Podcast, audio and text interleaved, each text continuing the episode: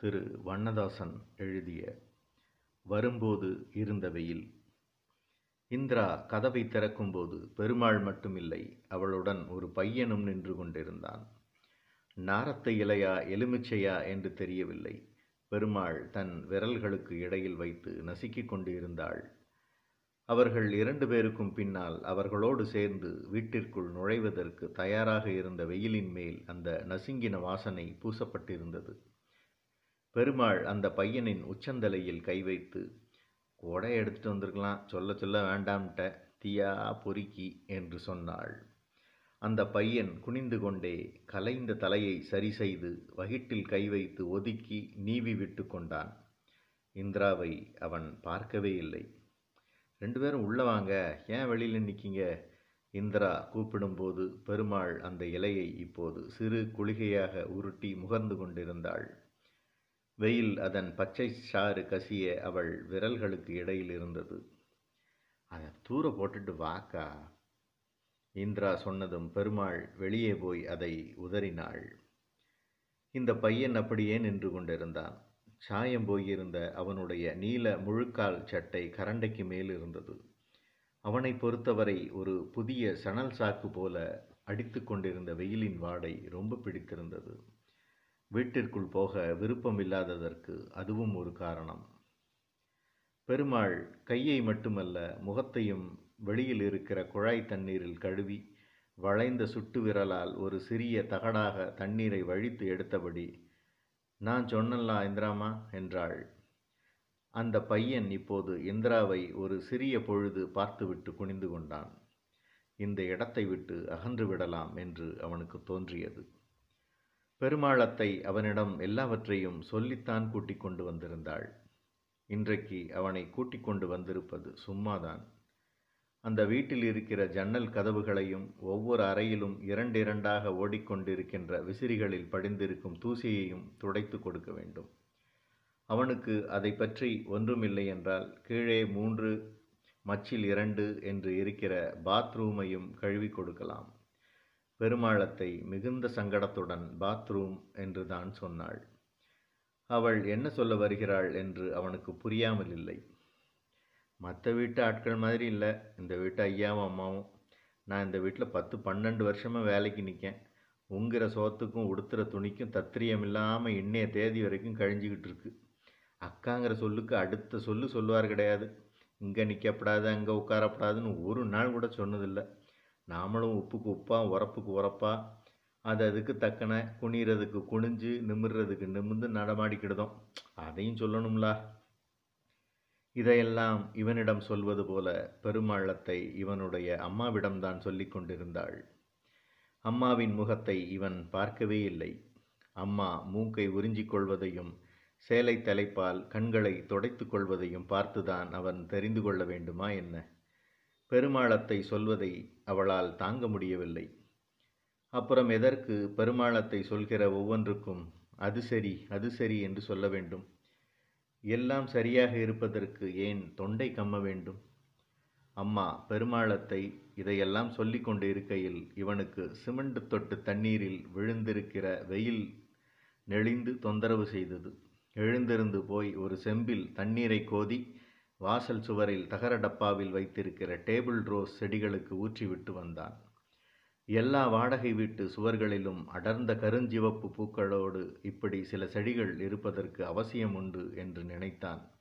இக்கட்டான சமயங்களில் எழுந்து போய் அதற்கு தண்ணீர் வார்த்துவிட்டு அந்த இடத்திலேயே அசையாமல் நின்று ஒரு சிகரெட் புகைத்துவிட்டு வரும் பழக்கமுள்ள அப்பாவின் முகம் அப்போது அவனுக்கு மிக அருகில் தெரிந்தது. வா உள்ளவா என்று இந்திரா அவனுடைய தோளில் கையை வைத்து கூப்பிட்டாள். மணிக்கட்டுக்கு உள்பக்கமாக கடிகாரம் கட்டியிருக்கும் முருகேஸ்வரி டீச்சர் தான் இப்படி அவனுடைய தோளில் கை வைத்து எப்போதும் பேசுவாள். ஜவஹர் ஸ்கூலை விட்டு அவனை அனுப்பவே மாட்டேன் டிசி கொடுக்கக்கூடாது என்று கட்டாயப்படுத்தி பத்தாவது வரை அங்கேயே நீ எதை பற்றியும் கவலைப்படாமல் படி உன் படிப்புக்கு நானாச்சு என்று சொன்னது முருகேஸ்வரி டீச்சர் தான். இதை அப்பாவும் அம்மாவும் இருக்கும்போதுதான் வீட்டில் போய் சொன்னான்.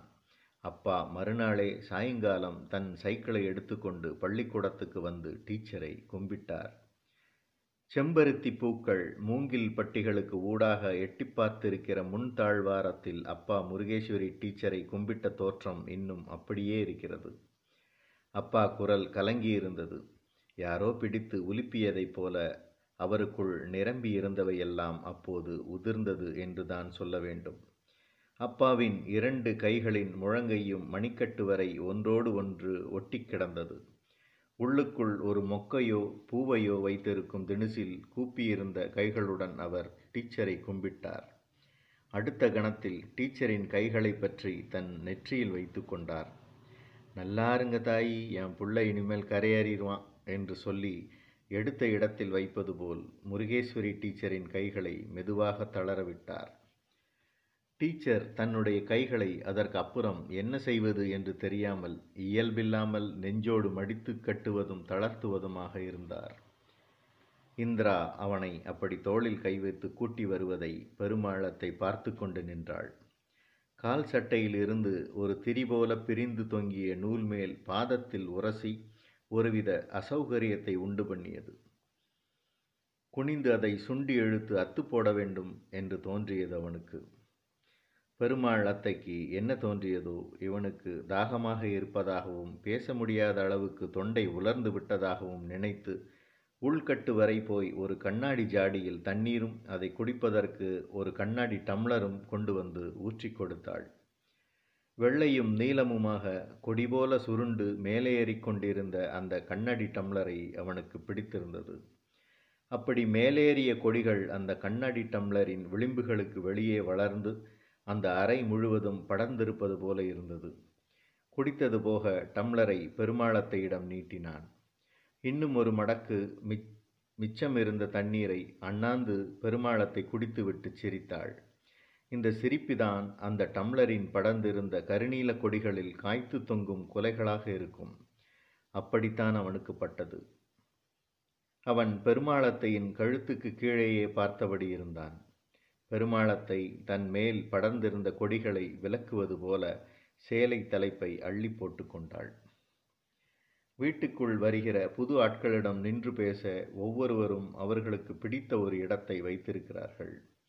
வெளிப்பக்கத்திலிருந்து வருகிற வெளிச்சத்தில் இவர்கள் மூன்று பேருடைய நிழல்களும் தரையில் விழுந்து மேகமாகி கிடந்தன. கிருஷ்ணனும் ராதையும் ஊஞ்சலாடுகிற ஒரு படம் இருந்த சுவர் பக்கம் வந்ததும் மேற்கொண்டு நகராமல் நின்று அந்த இடத்திலிருந்து பேசத் துவங்குவது உகந்தது என்று தீர்மானித்த முகத்துடன் உன் பேர் என்னப்பா? என்று கேட்டாள். கேட்கும்போதே என் பேர் இந்திரா என்று சொல்லிச் சிரித்தாள். களக்காட்டு மாமா வீட்டில் யாரோ ஒருத்தருக்கு இதே மாதிரி சிரிப்பு உண்டு. குருவ மண் வாசனையை பக்கத்தில் நடமாடும் போது எல்லாம் உண்டாக்குகிற அந்த முகத்துக்கு இதேபோல நெருக்கமான மஞ்சள் பற்கள் இருந்திருக்கிறது. திரிகுடம் என்று சொன்னான். அவனால் இப்போது மறுபடியும் இந்திராவை பார்க்க முடிந்தது. இதுவரை முகமற்றவனாக இருந்தவனுக்கு இந்த பெயரை சொல்லும்போது ஒரு சரியான அடையாளம் வந்துவிட்டது. பள்ளி ஆண்டு விழா பரிசளிப்புகளில் திரும்ப திரும்ப மேடைக்கு அழைக்கப்படும் அந்த பெயரை இந்த வீட்டு ஹாலில் அப்படி யாரோ உச்சரித்து கூப்பிடுகையில் ஒலிபெருக்கி கோளாறில் கொஞ்ச நேரம் உய் என்று ஒரு விசில் சத்தம் மட்டும் வந்து மறுபடி அவன் பெயர் சொல்லப்படுவது போல அவனே மீண்டும் திரிகூடம் என்றான். பக்கத்தில் நின்று கொண்டிருந்த பெருமாளத்தை வீட்டில் ராஜன்னு கூப்பிடுவாங்க பள்ளிக்கூடத்தில் திரிகூடம் என்று சிரித்தாள். அவளுக்கு தானும் இந்திராவைப் போல அந்த இடத்தில் அவன் தோளில் கையை போட்டபடி பிரியமாக ஏதாவது பேச வேண்டும் போல ஆசை உண்டாயிற்று. தான் நின்ற இடத்தை மாற்றி அவன் வலது தோளுக்கு பக்கமாக போய் நின்று அம்மா கேட்குதில்ல பதில் சொல்லு ராஜன் என்றாள். திரிகுடம்னா வெறும் திரிகுடமா? இல்லை திரிகுடராஜன் திரிகுட ராசப்பன் அந்த மாதிரியா? இந்திரா கேட்டது அவனுக்கு பிடிக்கவில்லை. பெருமாளத்தை தான் இப்போதும் வெறும் திரிகோடம்தான் இந்திராம்மா என்றாள். பெருமாளத்தை அப்படி சிரித்ததும் அவனுக்கு பிடிக்கவில்லை. பெருமாளத்தை அவனுடைய அப்பாவிடமும் இப்படித்தான் சிரித்து சிரித்து பேசுகிறாள். அவன் பார்க்க சமீபத்தில் அம்மா கூட அப்படி சிரித்து பேசி பார்த்தது கிடையாது. இனிமேல் பெருமாளத்தையை பேசவிடக்கூடாது தானே பதில் சொல்ல வேண்டும் என்று நினைத்து கொண்டான். நீ போய் பாத்திரம் எல்லாத்தையும் நினச்சி வச்சுட்டு துணியை சர்ஃபில் முக்கி வச்சுட்டு பா பெருமாக்கா. நான் இவன் கூட கொஞ்சம் விசாரிச்சுக்கிடுதேன் நீ வந்த பிறகு என்ன ஏதுன்னு விவரம் சொல்லிக்கிடலாம் என்று இந்திராவே சொல்லி அவளை அனுப்பி வைத்தது நல்லதாக போயிற்று.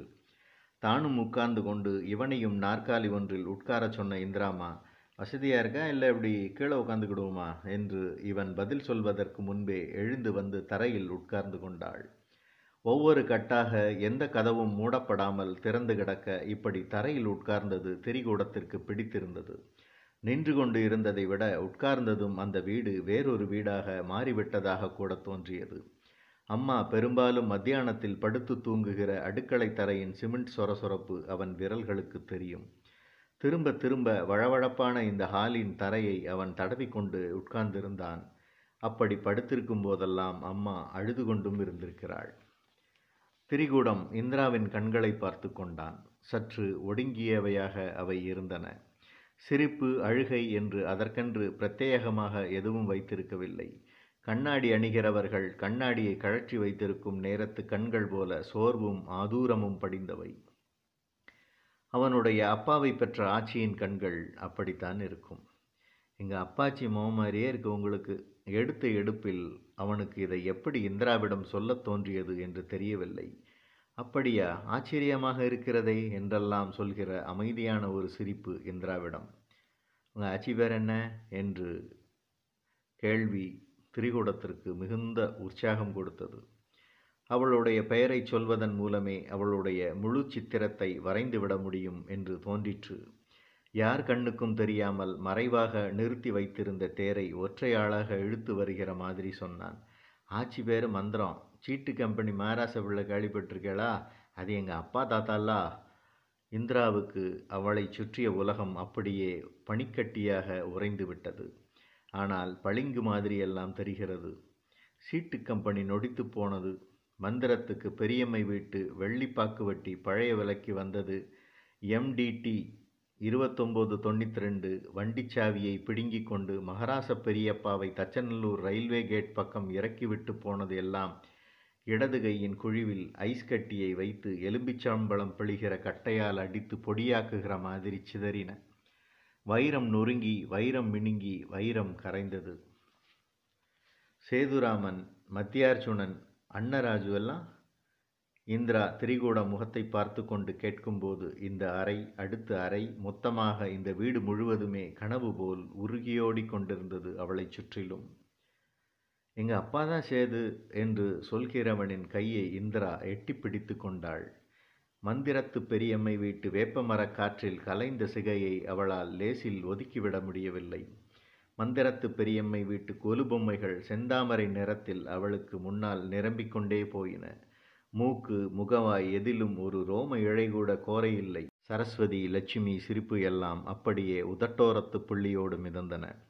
வாசலில் மந்திரத்து பெரியம்மை கல்யாணத்துக்கு கட்டின மணமேடை அப்படியே சச்சுதுரமாக கிடந்தது. இந்திரா அதை சுற்றி சுற்றி சீட்டி பாவாடையோடு ஓடிக்கொண்டிருந்தாள். மகராச பெரியப்பா போட்டிருக்கிற அத்தரும் ஜவ்வாதும் ஒரு நீராவி போல படர்ந்து கொண்டிருந்தது. சேதுவோட பிள்ளையானி இந்திரா வாய்விட்டு கேட்கவில்லை. ஆனால் திரிகூடத்தின் இரண்டு கையையும் தன் கைகளில் எடுத்துக்கொண்டாள் தன் உதடுகளில் ஒவ்வொரு கையாக வைத்து முத்திக்கொண்டாள் நெஞ்சில் கை வைத்து கொண்டாள். அவளுடைய கை சுடுகிறதா? தன்னுடைய கை சுடுகிறதா? என்று திரிகூடத்திற்கு தெரியவில்லை. ஒரு கையை மெதுவாக உருவிக்கொண்டான் இன்னொரு கையை பிடித்திருந்த இந்திராவின் கை அப்படியே அவளுடைய சம்மணமிட்ட இடது முழங்கால் சேலை மடிப்பில் கிடந்தது. மத்தி சித்தப்பா செத்து போச்சு என்று திரிகூடம் சொன்னதும் இந்திரா அவனுடைய கையை நழுவ விட்டுவிட்டு ஐயோ என்று வாயை பொத்தி கொண்டாள். இதுவரை இல்லாத ஒரு தீர்க்கமான முகம் அப்போது வந்திருந்த இந்திரா நானும் அவனும் தான் ஒன்றா படித்தோம் ஆனால் சேது தான் எப்போ பார்த்தாலும் எங்கள் கூட சண்டை எழுத்துக்கிட்டே இருப்பான் என்று சிரித்தாள். அவங்கிட்ட எவ்வளோ அடிபட்டிருக்கேன் தெரியுமா? என்று மேலும் சிரித்தாள். ஷீட்டு கேரம் எல்லாத்துலேயும் சேது கல்லாட்டம் விளாடுவான். இந்திரா சிரித்து சிரித்து இப்போது அழுகை வந்திருந்தது. திரிகூடம் இந்திரா முகத்தையே பார்த்து கொண்டு இருந்தான். அவனுடைய அப்பாவை சேது சேது என்றும் அவன் இவன் என்றும் சொல்லிக்கொண்டு அடுக்கடுக்காக சிரிக்கிற இந்திராவின் முகம் அடைந்து கொண்டே போன ஒரு பிரகாசத்தில் அவனுடைய உடம்பு சுடுக்கியது. முதலில் ஒரு சந்தோஷம் போல இருந்து தாங்க முடியாத துக்கத்தை உண்டாக்கத் துவங்குவதை அவன் உணர்ந்தான். அவனுக்கு அவனுடைய அம்மாவை பார்க்க வேண்டும் என்று தோன்றியது. பெருமாளத்தை உள்ள ஜோலியாக இருக்காங்களோ? அவங்ககிட்ட சொல்லிருங்க. திரிகுடம் இந்திராவிடம் சொல்லிக்கொண்டே எழுந்திருந்தான். வரும்போது இருந்த வெயில் இன்னும் அப்படியே இருந்தது. கொஞ்சம் கூட தனியவே இல்லை.